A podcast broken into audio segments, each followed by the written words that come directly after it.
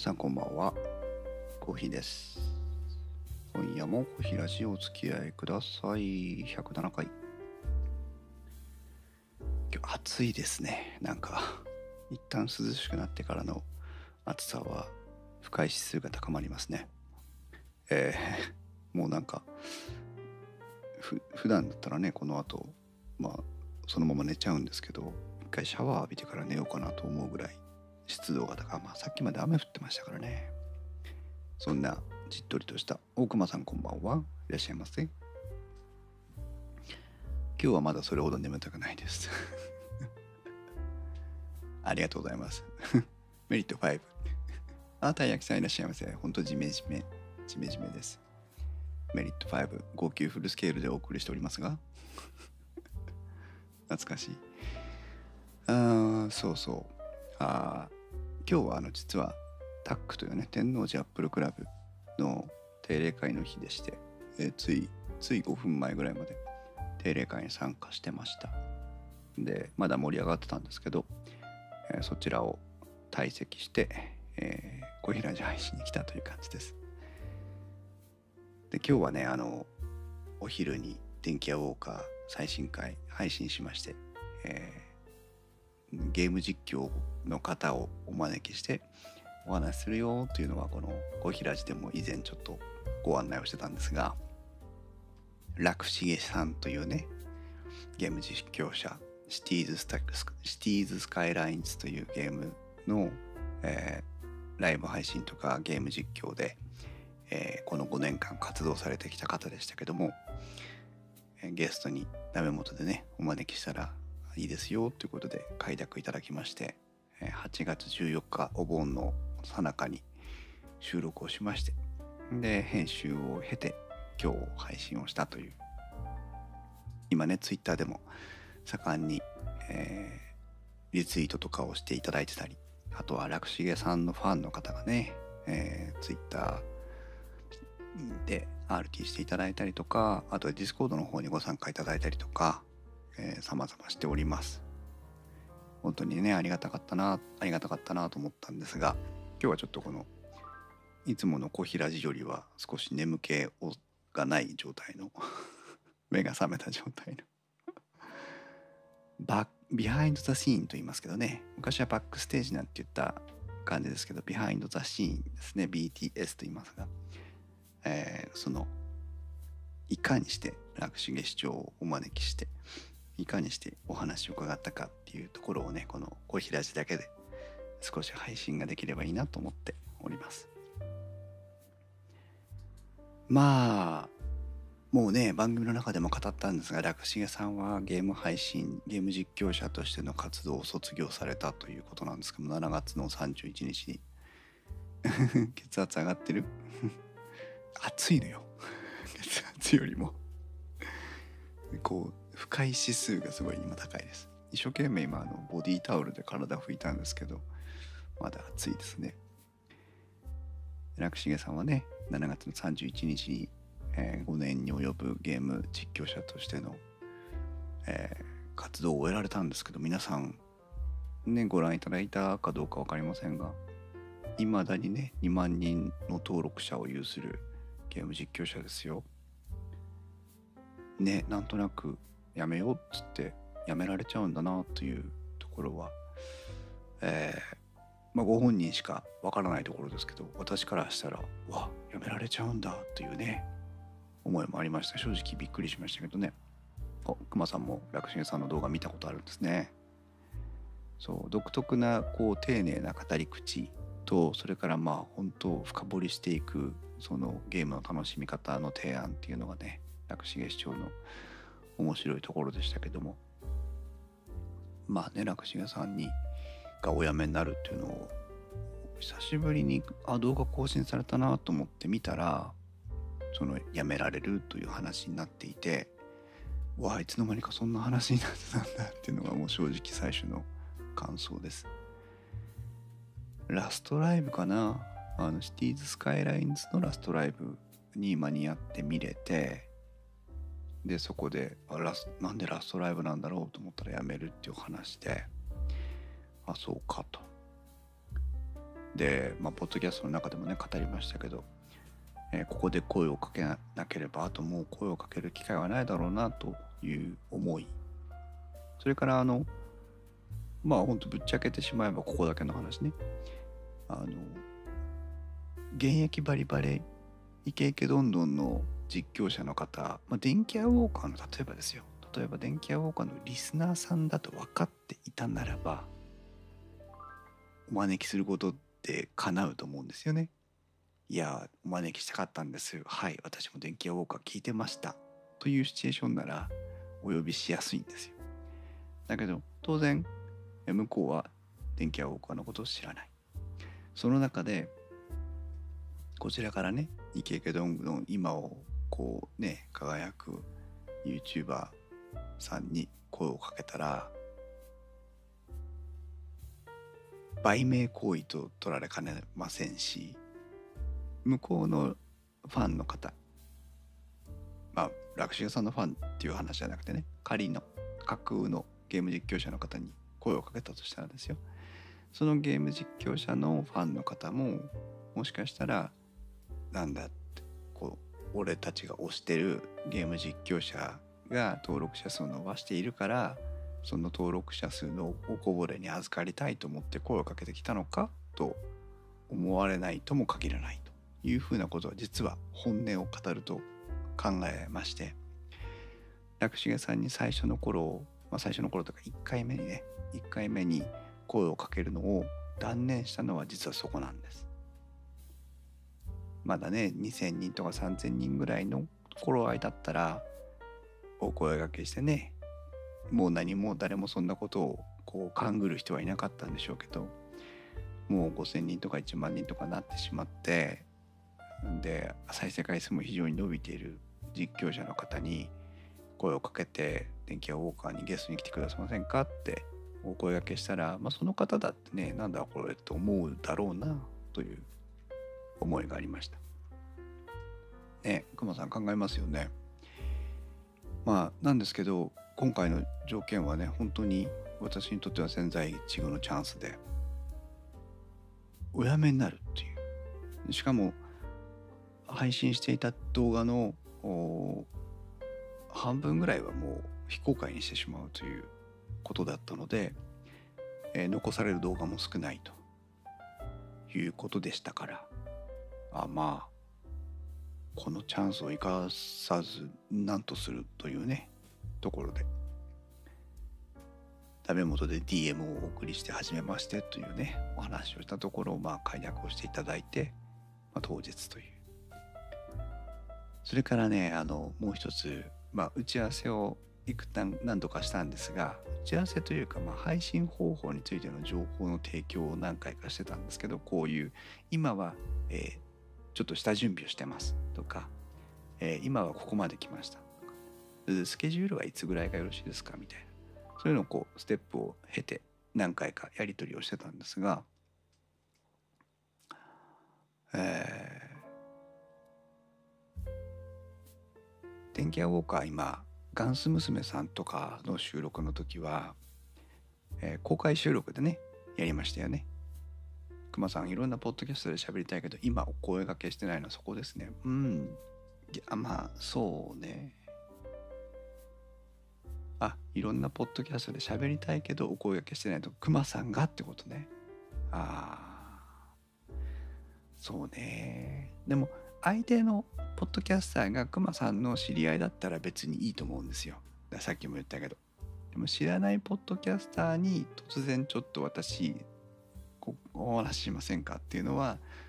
まあ、えっと、一定程度のハードルがあるだろうなっていうところ、う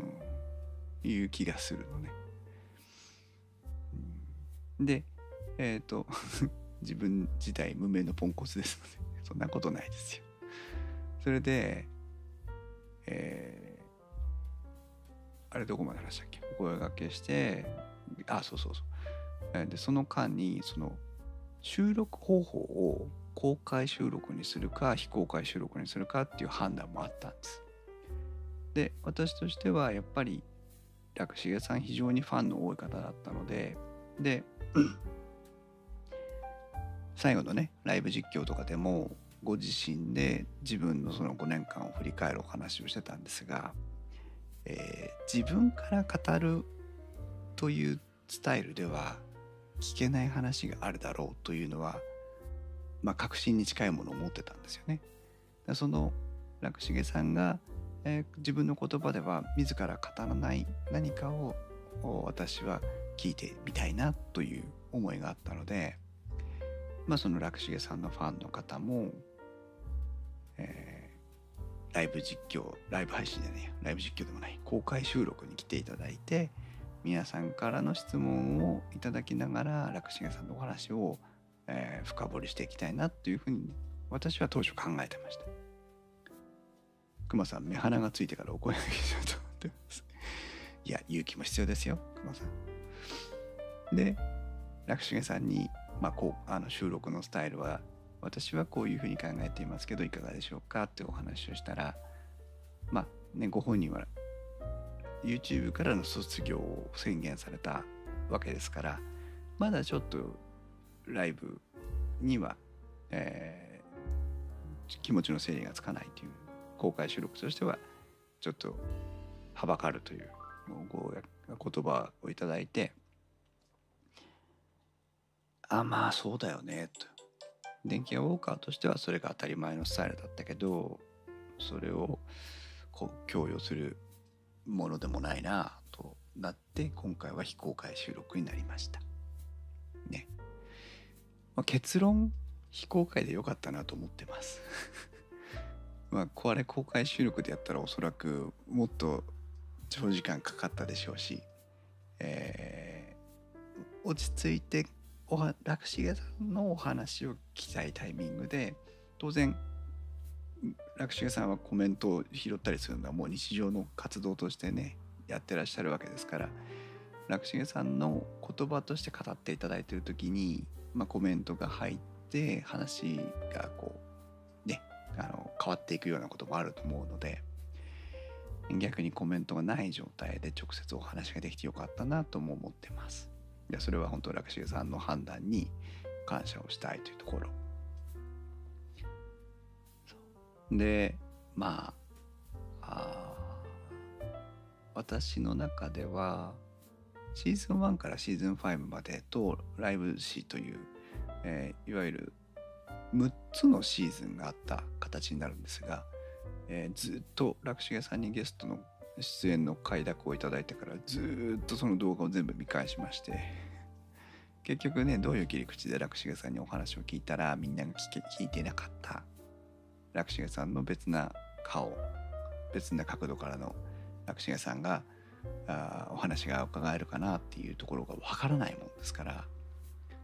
こう昔をね思い出しながら当時私がゲーム実況を見て楽しんでいた時のことを思い出しながらやっててジャンクションの数とか種類とかそのジャンクションに対して楽重さんがどういう思いを当時語っていたかとか相当調べました。だからね準備の期間だけで2週間ぐらいかかってるんですよ。ずっと暇さえあれば楽重さんの動画を見てまあ全部じゃないんですけどね飛ばし見しながらやっていてでもまあ結局ね配信直前にまとめきれたかなって思うとまとめきれてなかったんですよ。だから本当にこのまま収録に入って私はちゃんとお話を聞けるんだろうかっていう不安がものすごくありました。ではまあいいやいざいざ8月13日になり明日収録よろしくお願いしますという、えー、コメントをねリマインドをしたんですけどもあの収録を非常に楽しみにしていますというお言葉をいただいて、まあ、ちょっとなんかこう、えー、肩のなんかプレッシャーがね少しほぐれたなという気もしながらで当日。え時間の10分前ぐらいになったかな。こちらは準備ができております。とお声掛けしたら私も大丈夫ですよというので、えー、 Discord のチャット機能で収録をしたんですけど Discord に入りました。はじめましてというところで楽しげですといつものねあのゲーム実況で聞こえてくるあの声が聞こえてきたんですが、えー、楽しげさんはカメラをオンにはされませんでした。最初からそういうお話はなかったんです。なので楽重さんの画面はただ暗いままというかあのないままなんですけどちょっと考えてどうしようかなとも思ったんですが、えー、音声だけに頼ってね、えー、話すのはポッドキャスターとしては何も造作もないことなんですけどもやっぱこの傾聴してる感じを伝えるには映像があった方がいいだろうなと思って私の方はカメラをオンにしました。ああカメラオンにされるんですねという。最初に学生さんがびっくりされてましたけどご挨拶の時だけですというふうに言ったんですが、まあ、ずっとそのまま収録の間中ずっとオンのままでやってまして。ちょっと事前に画面共有のテストなんかもしてじゃあ収録行きましょうかっていうことであの番組がスタートしました。で割とカットしてないです。ずっとお話を伺った10時半から10時半集合で、まあ、ほぼ10時半ぐらいに収録を始めてで12時15分ぐらいに終わったので1時間2時10時半11時半12時半、うん、そうだね、1時間45分ぐらい。だほぼほぼ配信時間ぐらいの収録をしましたね。はい。うん、まあ、楽重さんも多少は緊張されていたのかどうか、それは分かりませんが、それはね、ファンの皆さんの方が楽重さんの声を聞いてるので、緊張があるかないか分かると思うんですけど、私は緊張してましたね。最初は特にね。まあ久しぶりのマンツーマンの収録でしたし、まあ、初めてお話をお伺いする方でしたし、まあ、そのゲーム実況をね卒業されるということを決断した方がまたこうやって、まあ、何かしらの配信に乗ることの場面に出てくるということに対して、えー、果たして100%ね前向きに、えー、参加してくれてるんだろうかという不安も多少ありましたしね。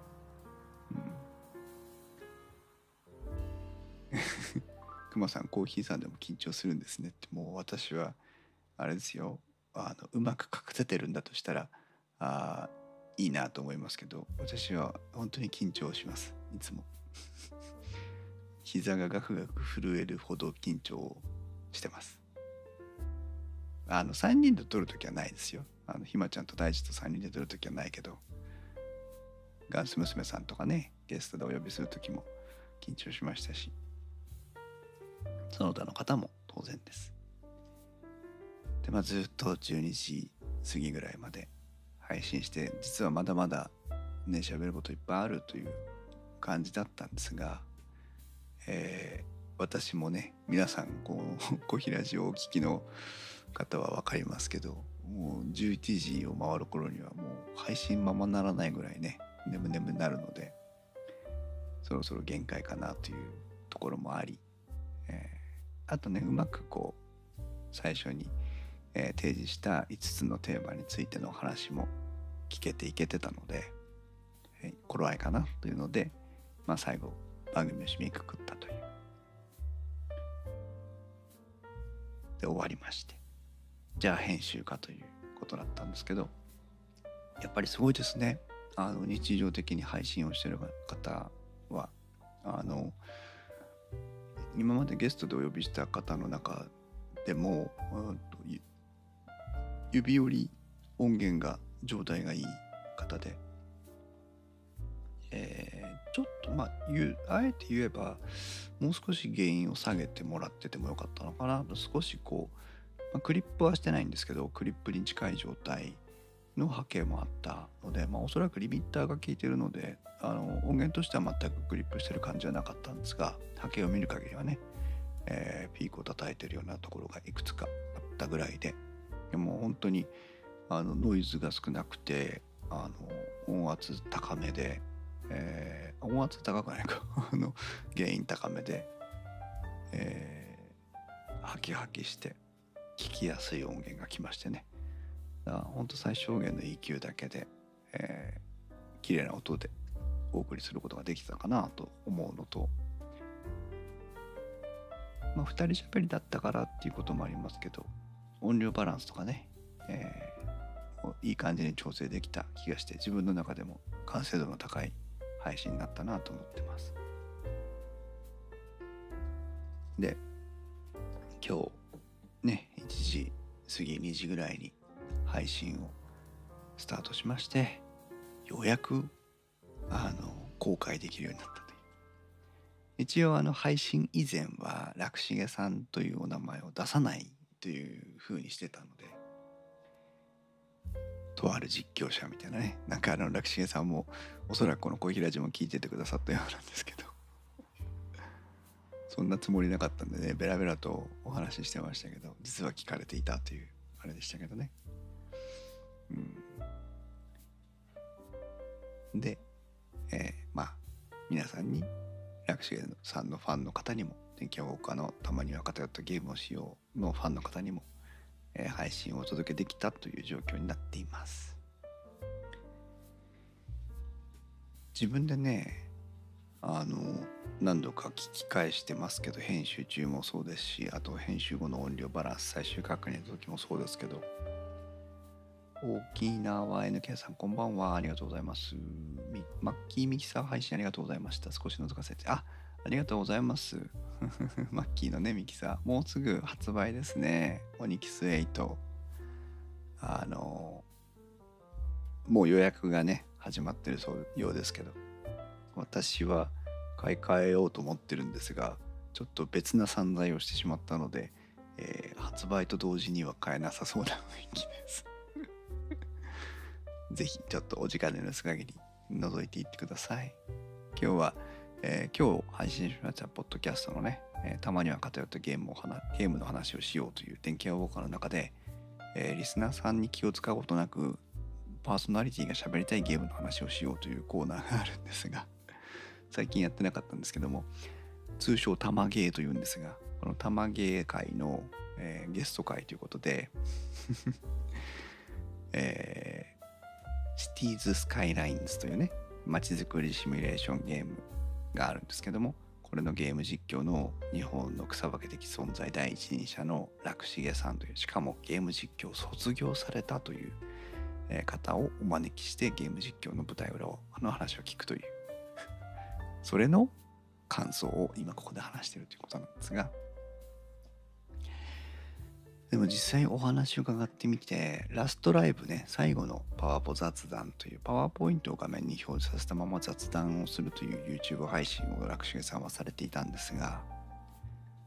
そのパワポ配信の時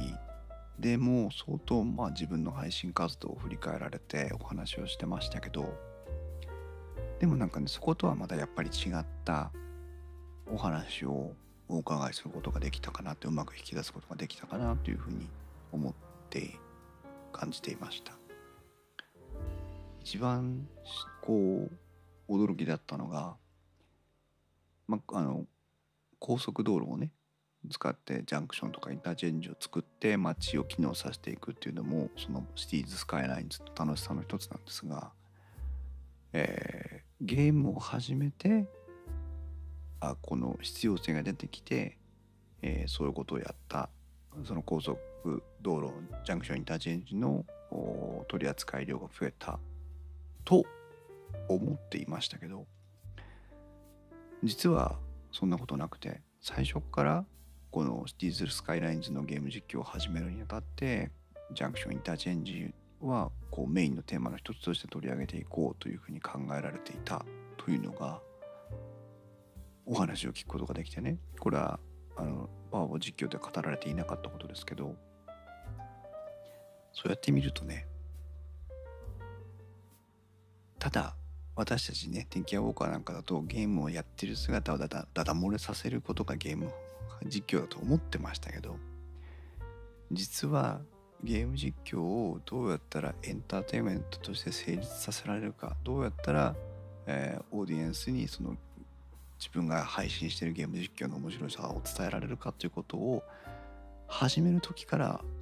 頭の中に入れて活動していたっていうのが楽重さんのゲーム実況だったんだなっていうのを知ることができてそれが本当に驚きでした。こう自然な流れでねそうなっていったわけではないという最初から仕組まれてい仕組まれていたんだっていうのが面白かったです。同じようにねあのゲーム実況の中で街づくりをしていく中でその街づくりの、えー、計画都市計画を、えー、プレゼンしていくというスタイルも、まあ、楽重さんの真骨頂でねそれも、えー、番組の中でもう語らせていただきましたがやっぱり面白いですね。遊び方をねこのゲームはこうやって遊ぶ可能性もありますよっていうことをユーザーゲーマー自体が配信発信していくことがそのゲームの価値を高めていくというのがやっぱりこの YouTube 時代のね SNS 時代のゲームのあり方かなというふうに思っていることは前からありまして。だからこそやっぱりその前からそうですよね。このゲームをこうやって遊ぶんだっていうユーザーなりの解釈の仕方がそのゲームをの価値を作っていったことって過去にもありましたよね。特にこのシティーズ・スカイラインズはそういうなんかこう陥りがちマンネリになりがち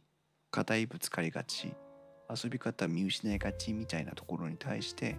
こういう遊び方があるよっていう提案をしてくれていたのが楽重さんという実況者だったんだなということを感じたインタビューでした。うん、いやー面白かったですね。皆さんがどう感じていただけたのか分かりませんけど、まあ、たまには偏ったゲームの話をしようがリスナーさんのこの良し悪しを一切こう 意識しないというかね私が私たちが聞きたいことを聞く私たちが話したいことを話すという回なので まあだからこそ偏っているんですが楽しくお話ができたかなと思っております。ちなみに楽重さんの Twitter アカウントをねチェックしてもらうと分かるんですが楽重さんが使っているマイクはロードのマイクですね。ロードのおそらく USB 接続のコンデンサーマイクかなと思うんですがちょっとそこまで調べてなかったけど。は あどれだろう？楽重さんの楽重さんのね、配信しながら調べるなっつう話ですけど、えー、写真写真。えー、あとこれ。丸い円筒形のあーちょっと単面もある。この写真を見ればきっと判断つく、えー、マイクロフォンライブこれかなの、えーデスクの置きマイクで、えー、LT1 じゃないよね。どれだろう。えー、どこドロードのね、ページがね、見にくいんですよね。ビデオオンカメラじゃないし。スタジオ NTUSB ミニではないよね。あ、これだ。NTUSB。はあ。これ非常にいい音してましたね。えー、これポーラーパターンカーディオイド単一指向性のマイクで、えー、USB 接続ですから解像度とサンプリングレートがああるわけなんですがサンプリングレートじゃない、えー、ビット振動は16ビット、えー、マイクの特性は 20Hz から 20kHz でサンプリングレートは書いてないな。ああ、48kHz ですね。48kHz16 ビット録音できる。いい音。これいくらすんだろう ?LTUSB。ピコ。2万2000あ、なかなかいい なかなかいい値段のマイクでしたね。2万2000円くらいで。Amazon で販売していますが、これちょっとリンク貼っとこうかな、せっかくだから。調べたから。よいしょ。ターン。ね。こちらのマイクお使いでしたね。えー、しかも卓上に置いてやられてましたね。うん。やっぱアームで釣ってあげるとね、非常に、えー、スペースとか節約できますし、あとやりやすくもなるんですけど、ね。まあ、どうなのかなっていうところですが素敵なバイクでしたはいそうだねことで今楽重さんのファンの方にもきっと満足してもらえる配信になったんじゃないかなというふうに感じながら余韻に浸っております。楽しげサムチャンネル。あ、楽しげさん いるんじゃないですか。やめてくださいよ、恥ずかしい。あまあ仕事の邪魔なのでやめました。あそうなんですね。たい焼きさんお手頃なのか。うんあの音質をパソコンに直結できるんだったらお手頃だと思いますよ。でポップガードもねこれ専用のポップガードをこれ付属してるのかな。ダイレクトモニターができて、えー、ゲイン調整ダイヤルがついていて。うん。マイクスタンドもついていて。いいマイクだと思います。コーヒーさん今のを使えるマイク私が使っているのは今は Zoom というメーカーが出しています。えっ、ー、と ZD ん名前がパッと出ないけど。ZD うん。ZDMPHP かな。ZDM1PHP か。ZDM1PMP だ。ちょっと待ってくださいリンク貼りますね。私はでもあのミキサーに通しているので、えー、ちょっとね条件が違います。パソコン直結じゃないです。よいしょ。くしげさんポップガードは付属していますが結構汚れていたので写真を撮るとき外しました。ポップガード大事ですからね。やっぱり吹いてしまったりすると。いやー楽重さんの音源は本当にあのあれは何で録音したんだろう？リミッターをかけた状態で録音されていたんですかね？波形としては非常にあのピンと上がってるとこがあったんですけどクリップしている様子がなかったので、えー、きっとその辺りもきちんとケアをして録音してくださったのかなと思っておりましたが。いやーなんかやだわ。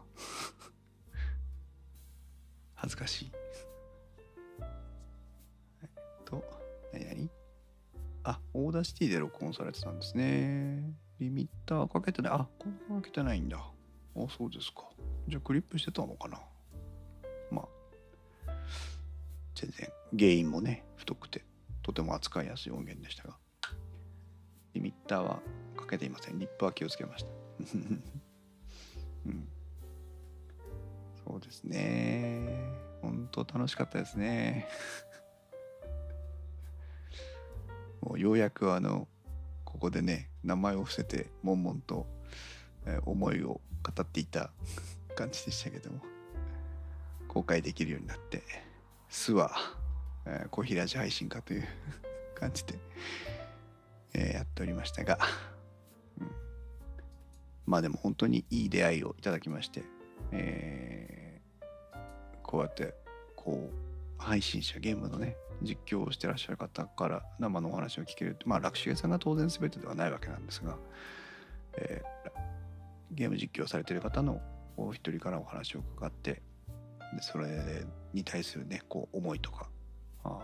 心の内を聞くことができたのは大変貴重だったなと思っていて。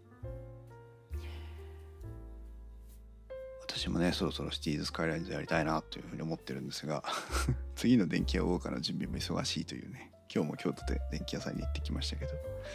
なかなかねその辺のバランスが難しいところですが。熊さん口外禁止解除ですね。そうなんですよ。ようやくね。しかもあの伏せ名前は伏せていたけど本人には聞かれていたというオチでしたけどね。ねえ。ぜひあの皆さんも時間があれば楽重さんのゲーム実況 Satisfactory とかねあの見に行っていただいて。おすごい。スーパーチャットいただきました。珍しい電気屋ウォーカーでは初スーパーチャットじゃないかな。楽重さんありがとうございます。本当に。うちのねチャットはピザとか飛ばせないんであれなんですけど。嬉しいです。ね。えこうやってあれですね電気屋ウォーカーにかかわらずこう配信してる方とそれを聞いてる方がリアルタイムで交流できるというのは非常に面白いもんですね。くまさんありがとうございます。記念に残る初中スーパーチャット楽重さんという以前ねあのスーパーステッカーを初めていただきましたけどもあの通りすがりの方にあのスーパーステッカー初めていただきました。ありがとうございます。って言ったらびっくりしてどっか行っちゃいましたけど。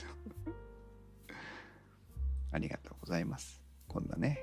ただただ夜中にボソボソ喋ってるだけの配信。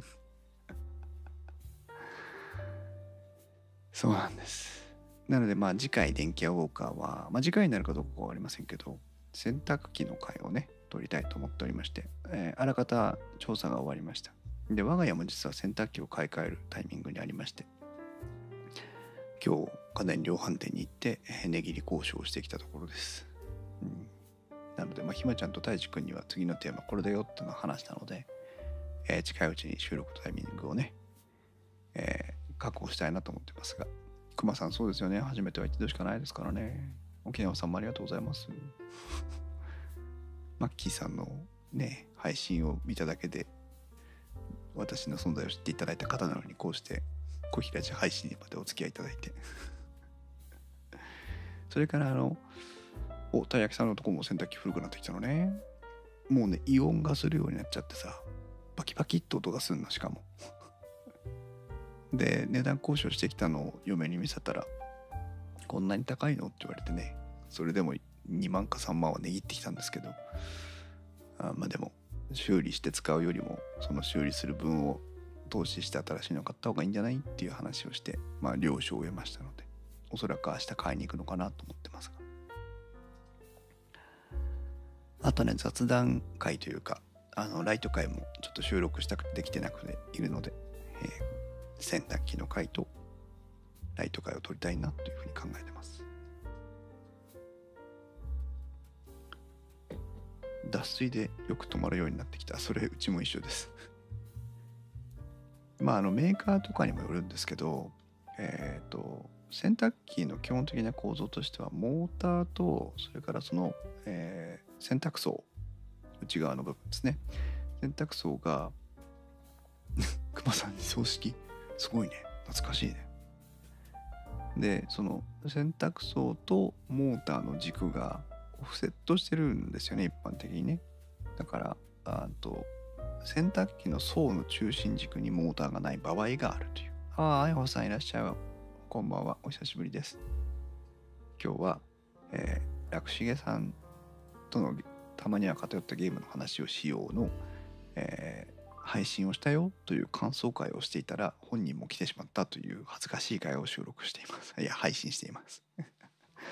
あやほさん縦型そう縦型かね斜め型ドラム型にするかっていう論争がねこの電気屋ウォーカーの中でも争点ですけども、えー、今回どっちかなっていうところですね。うちは現在は縦型です。ビートウォッシュを使ってます。現在はね。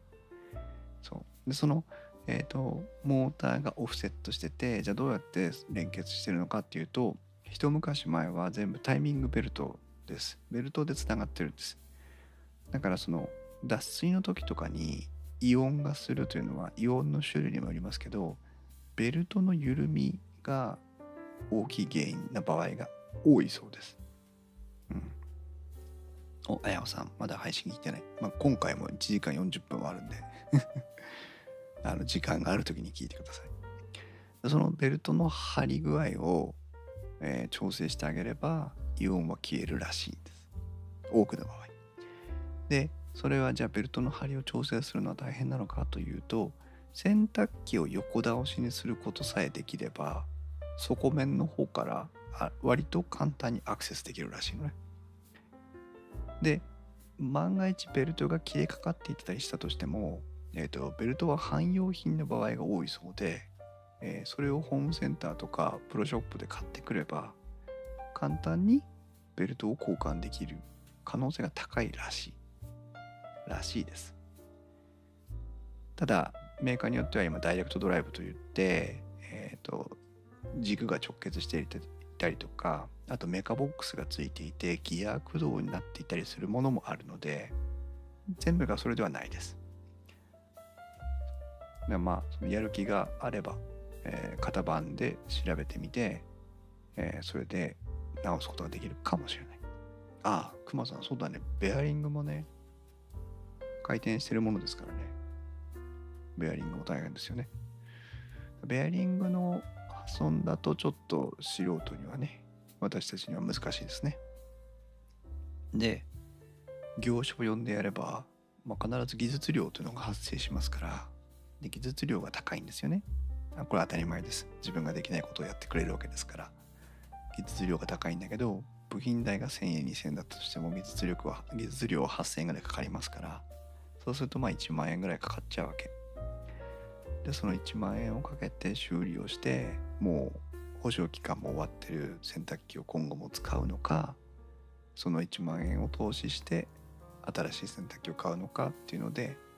えー、今回は買い替えようかなと思ってます。あくまさんベアリングも汎用品なんですね。まあそうですよね。調達のね難しさとかありますからね。もし変なサイズを使ってしまったら。とまあそんな感じですよ、なのでまあできるだけ間を空けずに収録配信をしていきたいと思いますのでそちらもお楽しみください。お楽しみにお待ちください。沖縄さん近所のものすごい騒音の洗濯機の登録をしてみんなに聞かせたいです。そんなにうるさいんだ。あのうん。洗濯物の偏りとかあったりするとねあの層が内側の層が外側の層にぶつかったりしてすごい音がしたりしますけどね。たい焼きさん酵素系の漂白剤入れて洗濯槽の掃除をするとワカメがいっぱい出てくるオキシクリーンとかね有名ですよね。洗濯槽の清掃もこまめにやらなきゃいけないですが工事の音です。すごいね。ドッカンドッカン言ってんのかもしれない。ガーって言ってんだ 面白いですね洗濯機話ぜひ洗濯機の会公開収録ディスコードで行いますので、えー、公開収録に来ていただいてぜひその近所の洗濯機の話をしていただければ 思います。はい。ということで、今夜もお付き合いいただいてありがとうございます。もう思いかけず、楽重さんが来て、ちょっとびっくりってことでしたけど、まあね、せっかくなんで、これを機会に、コーヒラジもたまに2週間に1回か2回かやってるので、ぜひ遊びに来てください。他の皆さんもぜひ、今後ともよろしくお願いします。ああ、楽しかった。そして汗でベトベト。シャワー浴びて。こんなところでございます。はい。不思議となれました。冷蔵庫の修理しようかな。冷蔵庫も特集したいですね。はい。今夜もお付き合いいただいてありがとうございました。薬重さんもありがとうございました。それでは皆さんおやすみなさい。